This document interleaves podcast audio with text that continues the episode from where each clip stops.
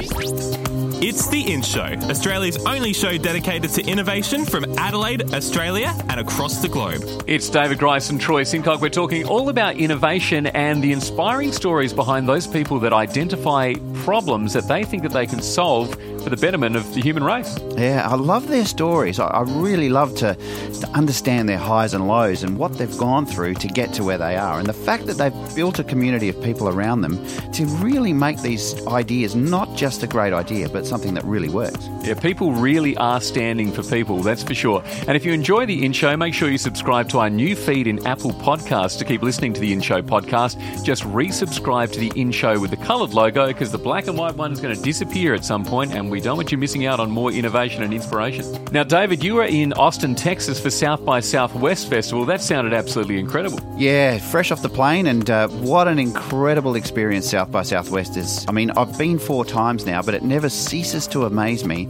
how the city just comes alive and it's just full of people and music and all sorts of weird and wonderful things go on. And you got to catch up with some incredibly influential people up to big things. Yeah, look, I, I was really, really fortunate. I mean, I was back to back with meetings for the whole time I was there. I got to speak on a panel about how to build a music city using technology. And I also had the opportunity to talk to a number of people that are doing some incredible innovation in the media industry. Paul O'Brien's one of those guys. They've got a, a company called Media Tech Ventures, and they're doing some incredibly impressive things around the convergence of media and technology.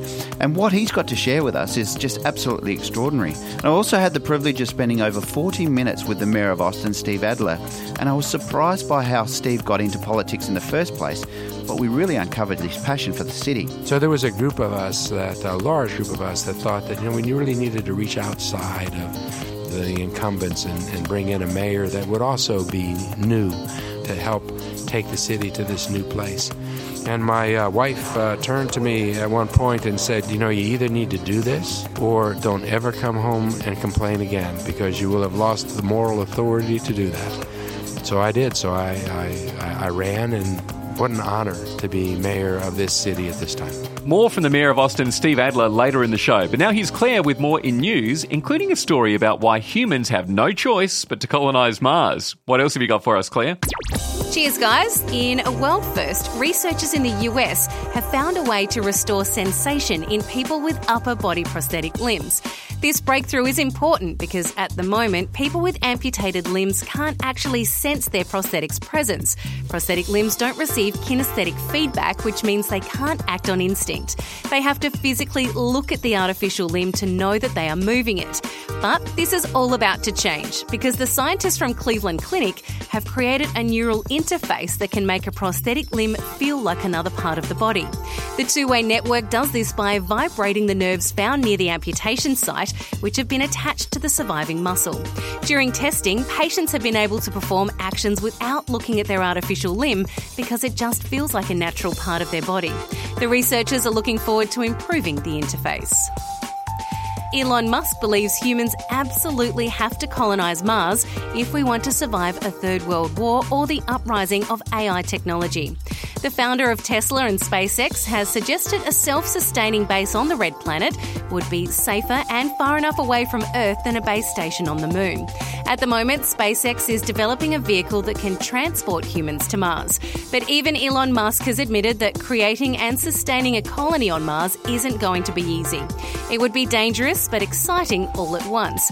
It would also require a lot of costly resources. Of course, the first people who are sent to Mars would have a tough time as they'll have the huge task of creating a hospitable environment for those who arrive after them. It seems like an exciting concept, but I wonder how many people would be willing to risk their lives for something that's not guaranteed to work out. Although, considering the rising nuclear tension between the US and North Korea and the rate at which AI technology is developing, this could be a fantastic last resort escape plan. And that's what's in news this week. Well, David, how do you feel about colonising Mars? It's really going to take something, huh? I mean, look, with the building background, Troy, I've got to say that my head straight away goes to the infrastructure. And how the heck are they going to build things that people can live in there? How are they going to create this ecosystem that grows plants and does all these other things? I was thinking about, you know, when you build a house, you've got to build a foundation. So it's concrete, goes in the ground, and then everything else gets attached to that. But in zero gravity, I wonder how that's going to work. Yeah, I mean, that's going to really take something. I mean, things in the past have seemed impossible that we now see a reality. So I've got no doubt that they'll actually get those things done. It's going to take some time because it's, you know, pretty much uncharted water. And if anyone's going to get it done, it'll be Elon Musk. I mean, the thing is that to actually think that we can colonize somewhere like Mars is just profound in the first place. But the fact that now they're developing vehicles for us to be able to get there in the first place mm. means then that all of this is possible. I mean, what's going to be next? And what would you start with? Would you start with water? Would you start with the crops, as you suggested? You know, and what would you build first if you were building something? Well, I mean, it brings that whole thing. You know, we're talking about autonomous flying vehicles in the world we live in. Now, imagine up there, would they wouldn't even need roads because it's space. Mm. That's right. it's going to be really interesting to see what happens on that front. David Grice and Troy Sincock, we're talking innovation on The In Show. You can check us out at theinshow.online, Facebook, and follow The In Show on Twitter as well. Now, coming up, David was in Austin, Texas for South by Southwest Festival, and he caught up with Paul O'Brien from Austin's Media Tech Ventures. We're going to find out how they raise capital and grow the media industry there. It's all about innovation. The In Show. Hi, I'm Janine Malcolm from TechFugees Hackathon, and you're listening to The In Show. It's David Grice and Troy Sincock. Now, we have been nominated in the Australian Podcast Awards. Make sure you check out AustralianPodcastAwards.com. We're in the business and marketing category, and we'd love to get your vote. The In Show. Now, David, you had an incredible week in Austin, Texas for South by Southwest Festival. Absolutely did, and uh, incredible amount of people that I was able to meet. I, I was back to back from the minute I got off the plane, and uh, and just hearing about what is going on, not just in the music industry, but also within you know interactive and entertainment and gaming and all sorts of different things that are, that are actually emerging, coming out of all sorts of places in the world.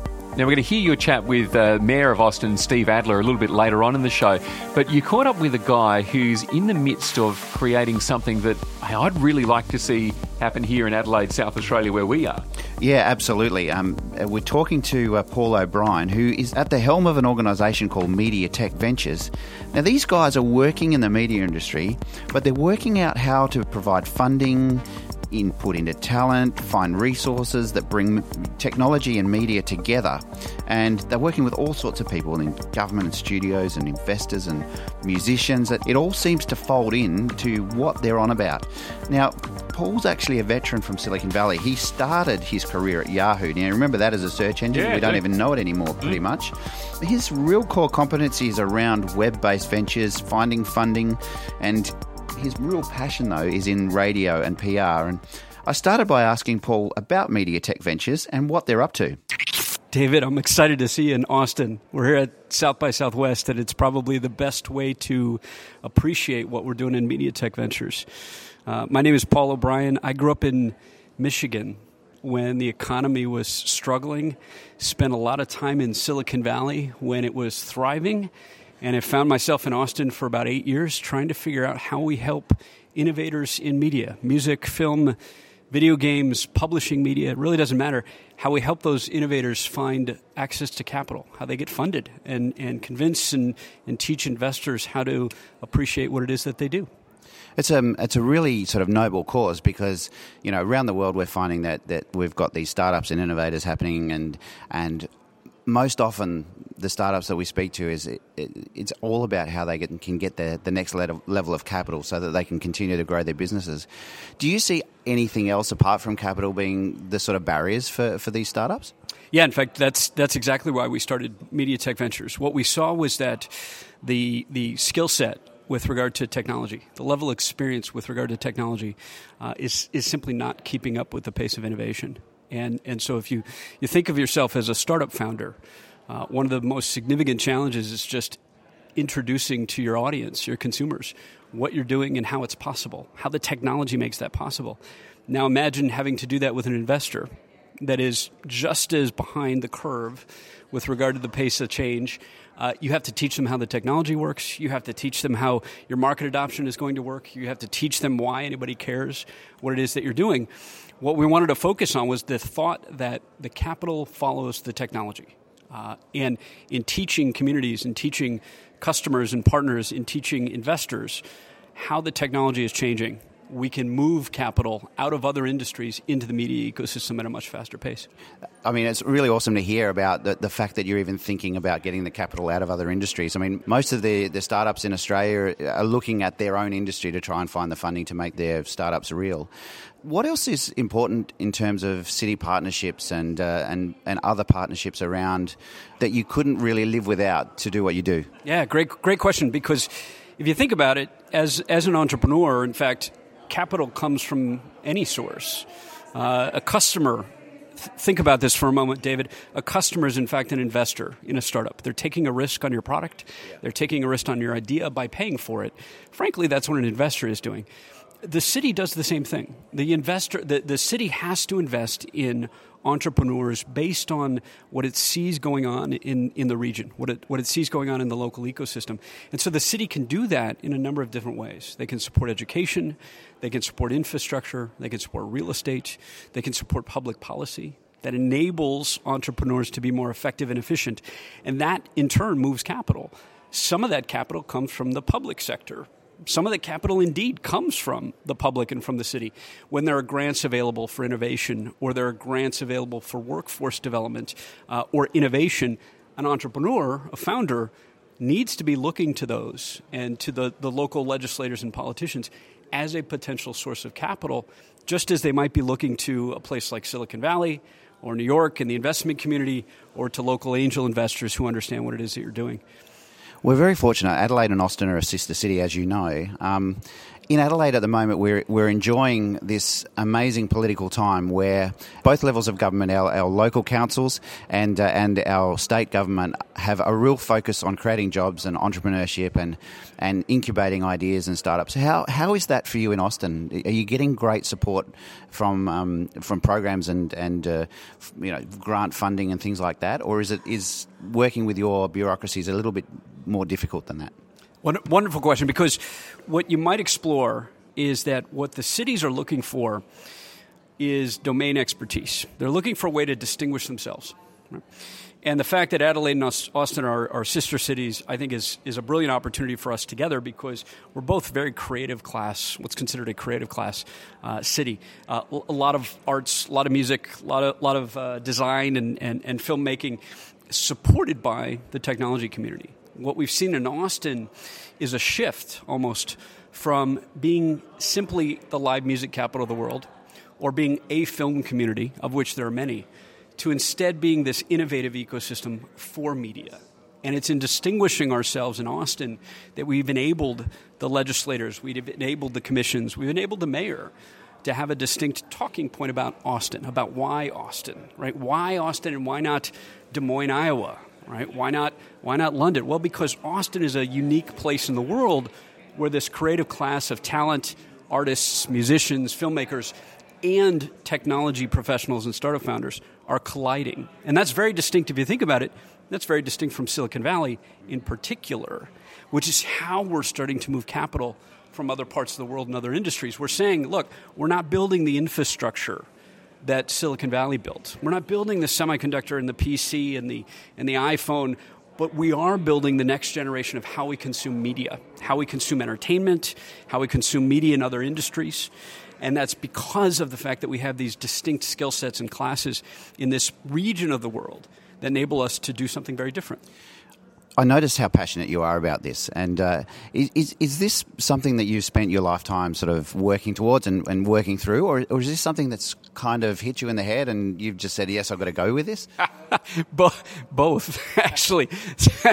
Funny way to ask it, because honestly, both. I, I started my career in radio uh, before podcasting was a thing, and and I got recruited to Yahoo, and and so my my earliest experience with media was by way of the internet, by way of digital media, by way of advertising online, by way of the early days of streaming, because my career started right around the same time that Yahoo acquired Broadcast.com, Mark, Mark Cuban's company. And that became Yahoo Music, which became Yahoo Film, none of which really worked terribly well, which in hindsight was a great lesson, right? That, that we have to understand and, and keep up with the pace of change in technology. I didn't stick with media. I, I ended up working a lot with the venture capital community and serving entrepreneurs in, in California. It was only when I moved to Austin and I noticed that our live music community was struggling, and I noticed that the venues here were struggling, and I noticed that our film community was, was uh, sitting on studio space that was going unused. That on one hand, I saw a, an aspect of the creative class, an aspect of the media industry that, that wasn't embracing technology. Right alongside of the advertising community, video game community, social media community here in Austin, which was doing just the opposite. It was thriving, raising money, building companies, employing people. And, and I took that to the city and to the state and said, I think there's something to be learned from here. Why is it that one set of creative professionals uh, is thriving because of their embrace of technology, and the other set of professionals is struggling? Uh, let's fix that. Uh, I stumbled into it. it. It hit us over the head that we needed to stop thinking of music or publishing uh, or video games or film as industries. We instead needed to think of them as verticals within the media industry the media being the creative side of, of the content that we produce, and then focus on the technology and innovation therein to help folks understand what's going on, to help folks be successful as musicians, given the fact that a musician today, frankly, needs to understand how to podcast, needs to understand what to do with video, needs to know what it takes to build a website, which isn't much, by the way. the musician can thrive today because there's so much that they can do themselves mm. thanks to technology. I'm seeing a lot around the, the data analytics, especially around things like sentiment, consumer sentiment on particular products and services. I know in the wine industry in Australia, there's a whole uh, bunch of analysis going on on how consumers feel about the wine bottle, how they feel about the labeling, and also about the uh, the flavour of the of the product. I'm also now starting to see that kind of sentiment analysis going around for music and technology in terms of um, you know, how how is uh, a marketing message being perceived? And it's by scrolling all of the, the posts that are going around on social media and, and everything that's printed in newspapers. Are people effectively getting their messaging out? And they're able to actually see this and see where the influences are in that space. Is that something that you're seeing a lot of here as well?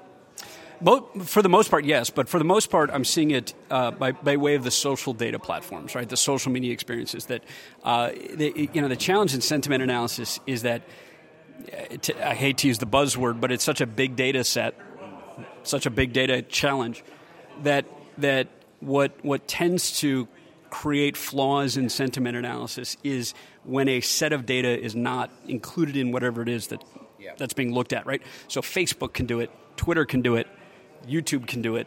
Uh, but beyond that, as an example, beyond that, it's incredibly difficult to do uh, at, at, at, an accurate scale. Um, I'm much more intrigued by, in, in, our world, in the media world, I'm much more intrigued by the possibilities with regard to uh, emotional uh, analysis, with regard to uh, tastemakers. Almost your point about wine. I mean, how do you how do you really understand whether or not uh, an, an, artist or a film or or a video game is something that you're going to like? Uh, not just because of your tastes, but maybe maybe it's something that you're going to like because of your mood, your present your present feeling, your your your emotions, and what you're what you're seeking. You know, that's the kind of sentiment that I think is interesting, and that starts to bleed into a little bit of that potential we were referring to. That starts to bleed into what AI might make possible. This artificial intelligence that can look at the uh, nature of content, the context of content, the semantics of content, and create much more personalized experiences for people.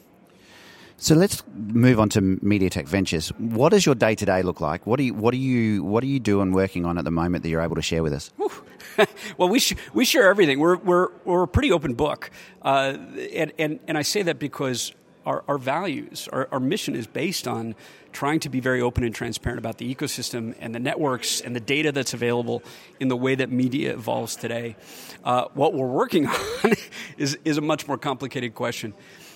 Think of us this way uh, MediaTech Ventures is a holding company. We, we set out to build Virgin or build Alphabet, if you're familiar with Alphabet, which owns Google and, and YouTube we set out to do that backwards. We started with Alphabet. We, we started with, with Virgin, a holding company, with a purpose of moving capital more effectively and efficiently into a specific industry, that industry being media technology. We do that by developing partnerships, buying assets, or building them ourselves if they don't exist partnering, building, or buying in five different verticals that we believe comprise uh, every industry. They comprise the framework of a healthy ecosystem. Those five things are that we work in what we consider the network.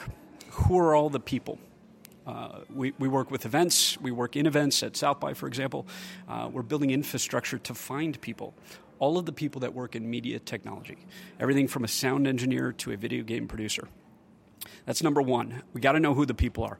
Number two, we have to teach. We have to teach both the individuals the skills that they need to thrive, and we have to teach entrepreneurs and startups how to be successful companies. Number two is education in our model. Uh, we have a nonprofit entity that does that. Number three is real estate. Uh, we're opening in, in Austin uh, a real estate hub uh, for media technology uh, and developing studios throughout the world to enable professionals to have access to the infrastructure that they need to connect and meet uh, and develop what they're working on. Number three is real estate. Number four is what we call the platform. Uh, an industry has to know what the platform is upon which it works. Uh, we've developed what's considered a startup studio business model. Uh, developers, marketing folks, and media producers who help entrepreneurs. Uh, we take a little bit of equity in companies, and they're available at a cost uh, to help a startup fill a gap, help a startup create content or produce some software or, or develop their marketing roadmap. Uh, the objective there is really just to help the industry do things effectively, do things well. And then the last piece of what we do is considered uh, the promotion of the industry. Uh, and the easiest way to digest what that means in the context of an industry is to think of a place like Hollywood. Hollywood thrives because of the Oscars and because of Variety magazine. Uh, you have to promote the industry. You have to have SAG and, and trade associations. And so we're developing magazines and, and, and podcast networks and conferences uh, and associations that promote the idea of media technology and all of us. Uh, folks like yourselves, David, who, the, all of us who work within this industry and help not just the entrepreneurs, but help the public sector, help the private sector, uh, and, and help the investors uh, move capital into, into what it is that the innovators are doing for us. How important is it for you, as, as, a you know, from a personal perspective, to have somebody that is giving you input so that you're able, because you're obviously giving a lot of yourself to others uh, through what you do. How important is it for you to have somebody, a mentor, or, or somebody that is is the person or the people that are that continually giving you the input so that you can keep going and doing what you, are doing. None of this is possible without that. Uh, and, and, if I were to leave everyone with, with the most important advice that I could offer, it, it is that fact. Not, no entrepreneur is successful without that mentorship, without, a, without that advisor network. Uh, in, a, in addition to Media Tech Ventures, I'm the director of uh, a program called Founder Institute uh, for Texas. Founder Institute is a, an idea stage incubator out of uh, California. And in that program, we talk about, I talk about the idea that before an entrepreneur even starts, they need to sit down with at least 500 people and have a conversation. They need to get that input. Uh, because what I think the, the industry makes a bit of a mistake about, the, the startup industry makes a bit of a mistake about, is suggesting that the customers are the people who can best advise you as to what you should do. I actually think that's wrong as a startup. What I advise people to think about is that your initial customers, potential customers, need to be treated more like advisors. They need to be treated as sources of information, not as customers. What they're going to tell you more likely than not is what not to do. Right? A customer is going to sit down with you and say, "Nope, I would never use that. Nope, I wouldn't do that. Nope, I wouldn't pay that." And that's what you want to listen to first. Because as a startup, as an entrepreneur, as an innovator, your customer's not likely to know in fact what you should do. Mm what you're doing is so new. yeah. How likely is it that the customer knows? So you work with these advisors and mentors, which, which are really just your initial customers, to figure out what to avoid doing first. And then surround yourself with a team of mentors, advisors, and frankly, partners. Uh, that become your sounding board for absolutely everything you do. In the case of Media Tech Ventures, we've got a very diverse uh, cap table on purpose. There are 20 people involved from day one just to ensure that none of us are, are making the decisions about how this might work because we're all humble enough and, and experienced enough to know that not one of us uh, knows what we could or, or should be doing. Much better to, to develop this collaborative, I think, and it's driving then this culture that we have in our work that if we can work with Musitech out of, out of Australia. We can work with uh, uh, uh, the Rattle out of out of London. We can work with 2112 out of Chicago. We're going to do that because that's our purpose. Our purpose is to make sure that all of what we're doing is a little bit more effective than it was yesterday. And how do you find these influences? Like, is there a process that you go through to actually find a person that's going to give you the input, or is it something that is built on relationship over a long time? That um, you, you have somebody that is is more of a friend than a mentor? I have a process. I don't, I don't, you know, it's certainly not the right process necessarily, but I do have a process. I, I'm a heavy user of LinkedIn, Twitter, and a platform called Quora and not a lot of people are on Quora, but Quora is essentially the question and answer platform that folks who, who like to mentor and advise and folks who have questions turn to to get the support. And my process is to correlate one to the other. You know, I look for people on LinkedIn that have experience, that have a network, that have some influence. I turn to Quora to see if they're there, if they're participating, if they're contributing, if they're asking questions and, and providing feedback. And then I look to Twitter in the same way. Are they active? Are they responsive? Uh, is it just a bot on Twitter? Or, or, is there a person behind there who's actually responding to things? And with those three platforms in place, it's not hard to discern that, yes, someone indeed has experience and influence and a reputation. Good. Two, they like to support people and like to give back. And three, they're an influencer. They have an impact on the world today. Those three things I found help uncover for any entrepreneur a great roster of folks that you want to turn to first to get perspective on things. That was David's chat in Austin, Texas at South by Southwest Festival with Paul O'Brien from Media Tech Ventures. Now, if you've missed an episode of The In Show, make sure you subscribe to The In Show podcast on iTunes. Be sure to resubscribe to our new feed. That's The In Show with the coloured logo. Up next, we hear more of David's adventures in Austin, Texas when he catches up with Mayor of Austin, Steve Adler, to find out how he got into politics and his vision for an innovative Austin. Download the Phoner app before you head to your next event. Find people easier, market yourself better, and get connected using Phoner. That's spelled P F O N R. Phoner. Available in the App Store now. Hi, I'm Eva Balanfnook from Microsoft Australia, and you're with Troy and David on The In Show. The In Show. David, Austin, Texas, South by Southwest Festival sounded like an incredible experience. Well, South by Southwest is pretty much like the Adelaide Fringe on steroids. It is unbelievable the amount of people, the amount of activity, the noise from all of the music and the cultural activities that are going on, and um, just the amount of people from all walks of life in the world there. I mean, people that are just music lovers that come to the city just for that. There are film lovers that just come to the city just for that. And then there's the tech component of, of South by Southwest. Now, remembering South by Southwest is a music festival. It began as a small boutique little festival that had four or 5,000 people attending. It was a showcase that got um, bands and artists recognised and seen. And then all of a sudden, they did one little thing one year, and that was launch Twitter from that festival. As soon as that happened, the text component of it, they call it the interactive component, absolutely exploded. Wow. And as a result, now there's around 120, 130,000 people that go in just for the technology and interactive component. And then there's a film festival that sort of bridges the gap between the, the interactive festival and the music festival. And then the music festival carries on. And now they're getting massive artists, really global names that are, that are performing at this festival. It's unbelievable. Sounds incredible. Now, amidst all of that, you managed to grab time with the Mayor of Austin, Steve Adler. I don't know how you, you pulled that one off. Well, you know, fortunately, we have a great relationship with the Lord Mayor here in Adelaide, and with Adelaide being a sister city to Austin, our Lord Mayor reached out to the, the, the Mayor of Austin, Steve Adler, and we ended up getting 40 minutes together, which I just can't believe that uh, in the midst of what was going on at South by, he was able to be that generous with his time. And here's what he had to say. Steve, we're here in the midst of South by Southwest at the moment, one of the world's largest music and technology festivals.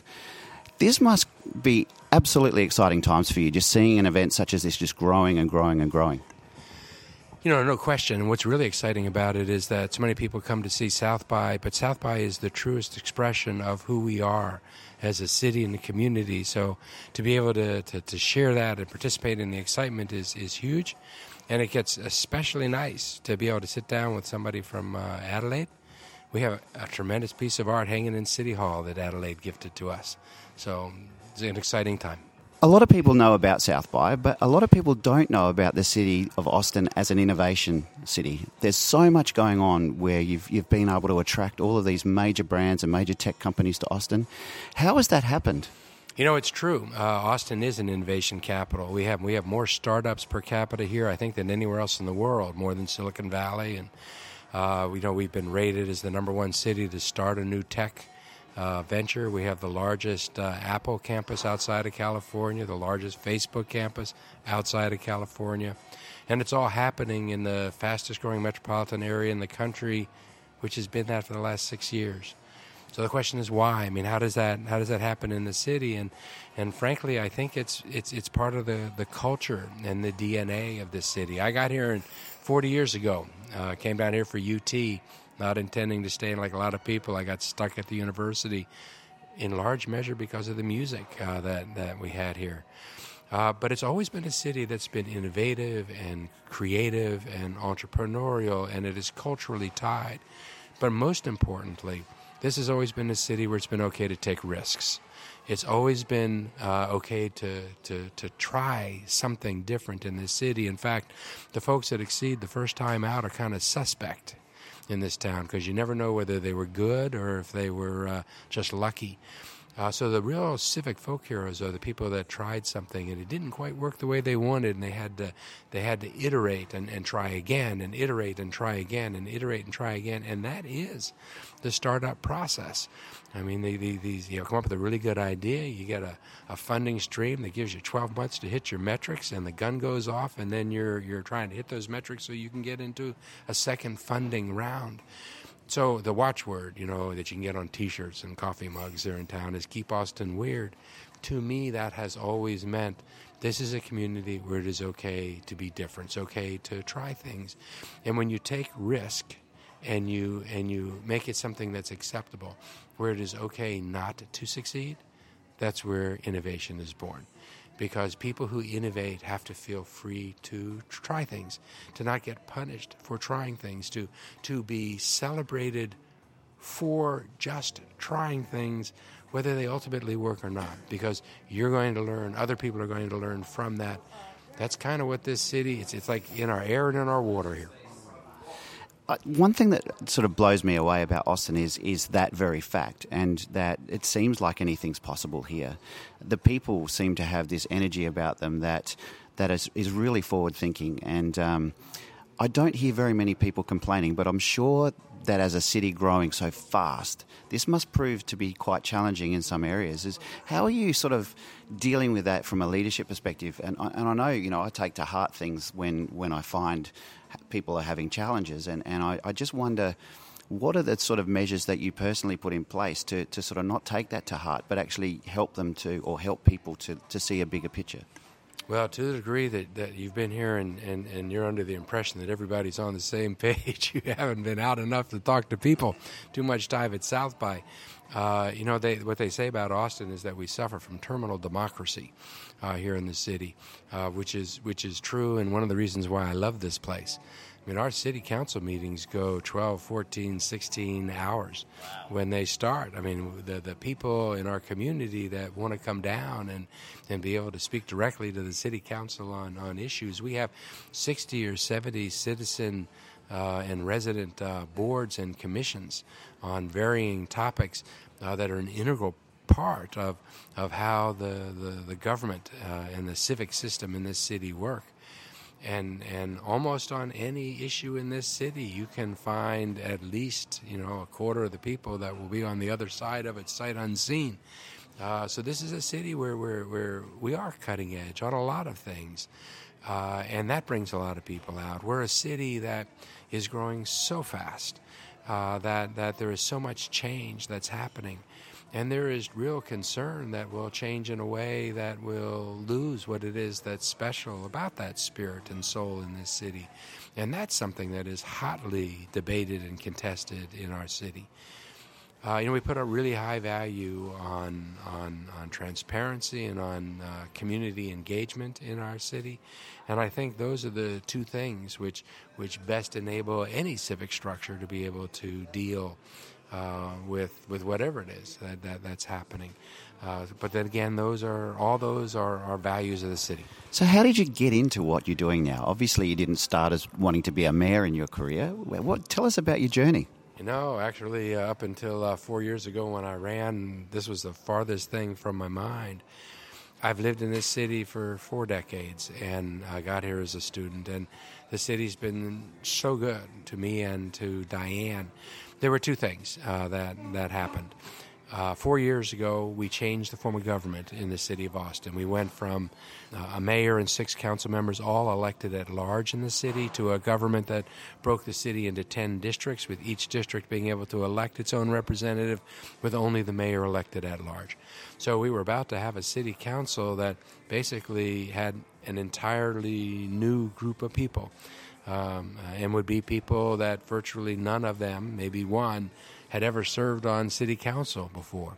So a lot of things were going to change. We looked around uh, the country at other cities or counties that had gone to a by district representation, and many of them kind of lost their way for the first four to eight years because it devolved into a ward politic system where districts were representatives were only concerned about that district and not what was good for a city generally.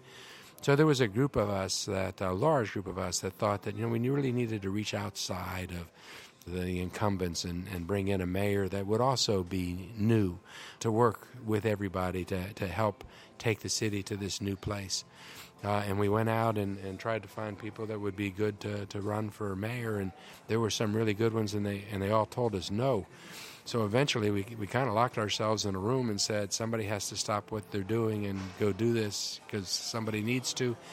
And my uh, wife uh, turned to me at one point and said, You know, you come home in the night and, and, evenings and you complain.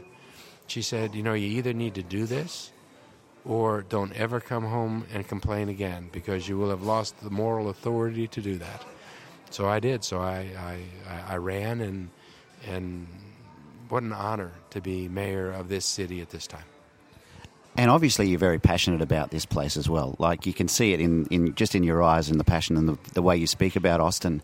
How much has that been a driver for you to actually go through this process? Because I mean, it's a thankless job, really. I mean, you you know, you're the, the brunt of everybody's complaints, and whenever you do something great, everyone you know tears it down. Generally, how are you sort of yeah dealing with that? Well, you know, part of it is that you know I'm a little bit older you know, probably my perspective on this would have been different if I was still, you know, in my 20s or my 30s.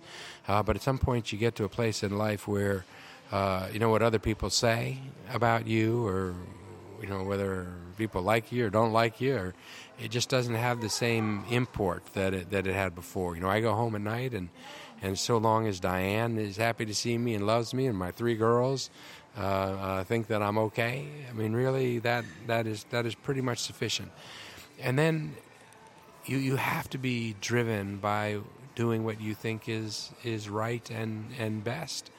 Uh, and you try to find that north star as best you can on anything that you're dealing with, and then and then you do it. And you're going to please some people, and other people aren't aren't going to like it. And then this is you know in any kind of government role like this, you have it for you know in this system uh, you know, a short period of time. Then you turn it over to somebody else. You hand the gavel over to somebody else, and so so you recognize that that you have this position only for a relatively brief period of time. You do the best job you can. Somebody else is going to pick it up after you, uh, and and that's all that you can do. So, what's exciting you at the moment about what's happening in Austin? Boy, I tell you, there are a lot of things that are exciting about this city. Uh, like I say, you know, we're growing leaps and bounds, and that's both good and bad. I mean, for all the wonderful things that are happening in this city, we have huge affordability issues in this city, and uh, we're losing people and we're losing communities. You know, we like to call ourselves the, the live music capital of the world, but we're not going to be the live music capital of the world for much longer if we start losing music venues in our city. We need to do something about affordability. We need to do something about mobility in this city. You know, there was a period of time, it, it, you know, where, where Austin didn't provide the infrastructure that it needed, based on the mistaken belief that if you didn't build the infrastructure, people would stop coming. Well, it doesn't work that way. That's a pretty failed strategy. But we're behind the eight ball now in, in terms of a lot of mobility things. And those two challenges go together with one another, and we're not going to solve one of them without the other. So I, I, I love this city again, and it's been extremely wonderful for me and for my family for many people, there's an, an excitement here. There's a there's a, a, dynamic element here. but it all comes out of, of, of a very progressive, welcoming city that we have always been and, and will always be. It gets a little bit harder sometimes to be a progressive city in, in, in, in our country, given what's happening uh, at the national level. And, and Austin, I like to think, is kind of like an oasis in the middle of Texas, uh, which is a very conservative state. Uh, but Austin is a, a progressive, welcoming community, and and it attracts for people who self-select is wanting to live uh, in that kind of, of city. So ultimately, it's it's the people that are here and, and choose to be here. Obviously, cities are jobs are really important to cities. Um, are you seeing growth in jobs as well as the the fact that you know you're getting all these tech companies coming in? Is that is that great for the, the local community as well? Well, you know, Austin is less than lucky in that uh, we're we're creating jobs, and we're creating jobs at a at a rate that is real high. Unemployment in this city is like 2.7 percent, uh, which is probably uh, too low uh, for a for a healthy economy. Our employment issue in this city is not so much creating jobs, but in making sure that the people that live here that, that need to find middle skill jobs can actually find them you know, we have 30, 40,000 people here that are looking for work and 30 or 40,000 jobs that are looking for people to fill them. And we don't match up well. Uh, so a lot of the emphasis in this city is investing on training opportunities, on companies that will bring in middle skill jobs.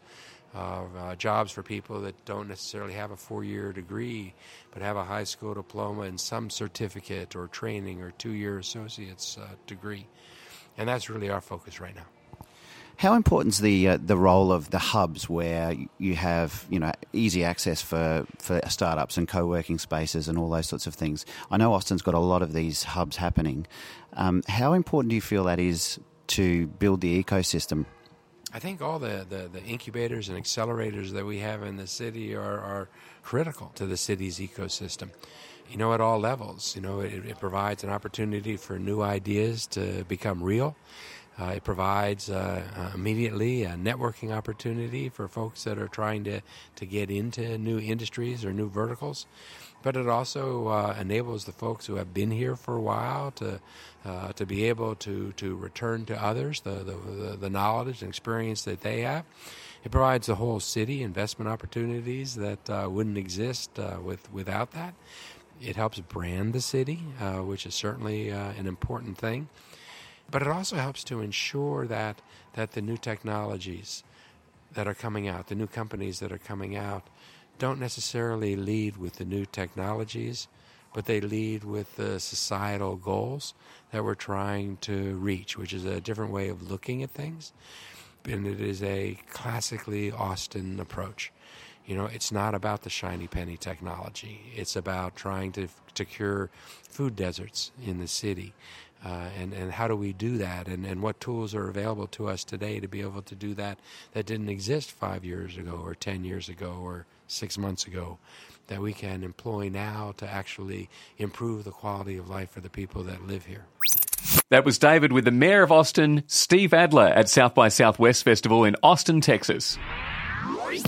Next week on The In Show. Well, Troy, we've got Scott Burcock from Hegs Australia coming in. And remember, we talked about his peg with a hook? I do. Yeah, well, he's got a new invention that he's, he's going to share with us. Yeah, he was a sensation on Shark Tank. He's got his uh, product all over the world, and now he needs your help to get the next one off the ground. Yeah, can't wait to find out more about that one. Plus, Claire's going to have more innovation news from all around the world. Don't forget to resubscribe to the In Show on iTunes too. That's the new feed with the coloured logo. And listen to the podcast. Rate us five stars if you like as well. Well, it's so great to be home, Troy, and be back with you in the studio again. And we're going to wrap up the show today with Wendy Perry, who's providing some advice to employers to ensure their workforce strategies are relevant in the face of continuous change. Well, they definitely need to keep that eye on externally, like where things are moving and what are some of the changes. But the best thing that I think employers can do is ask their workforce. Like, I have people say to me, Oh, what's the latest thing on retaining your workforce? I'm like, Well, ask your workforce mm-hmm. what it mm-hmm. rather than think there's some magic thing. And there's a lot of surveys, you know, done about why people leave. But usually it's it's because of the first next person, you know, up the ranks sort of thing, the, the manager supervisor. Uh, it's not as much usually about salary and these sorts of things. In different sectors, like, say, for example, um, aged care, community services, health, disability, that's much more of a values based proposition usually for people. So, is there a match there? But the best thing is to literally get your workforce involved in helping you design any retention or performance strategies and get them to feed into your, your workforce plan as well. The In Show, presented by David Grice and Troy Sincock. News by Shannon Corbo and Claire Murphy. Music by Zach Grice. Produced by Jason Walker. Subscribe to the In Show podcast on iTunes. A Dave and the Beanstalk production.